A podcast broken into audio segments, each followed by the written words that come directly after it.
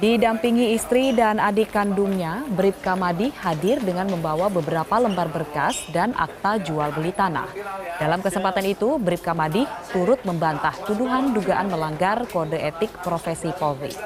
Bripka Madih mengaku beberapa orang yang bersama dirinya saat itu merupakan korban penyerobotan lahan yang memiliki kasus sama seperti yang dialaminya.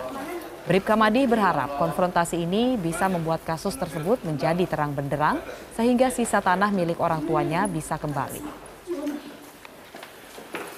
Kendahnya diundang kita. Ah, diundang soal apa, Pak? Diundang kalau yang lalu itu tentang kita dikonfrontir lah, diketemukan dengan pihak yang merasa uh, tidak profesional dalam kerja.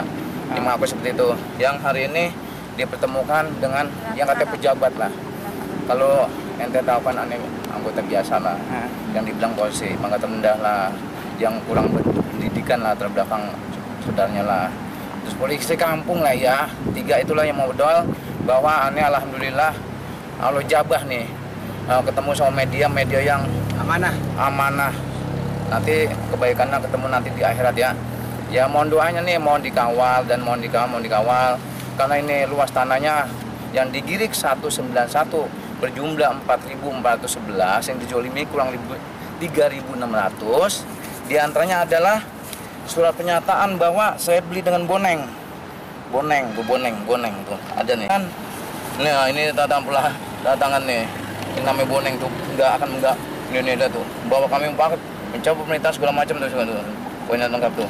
Nah ini dia nih, yang keroknya di antaranya nih selain si M H itu yang mungkin kebal hukum.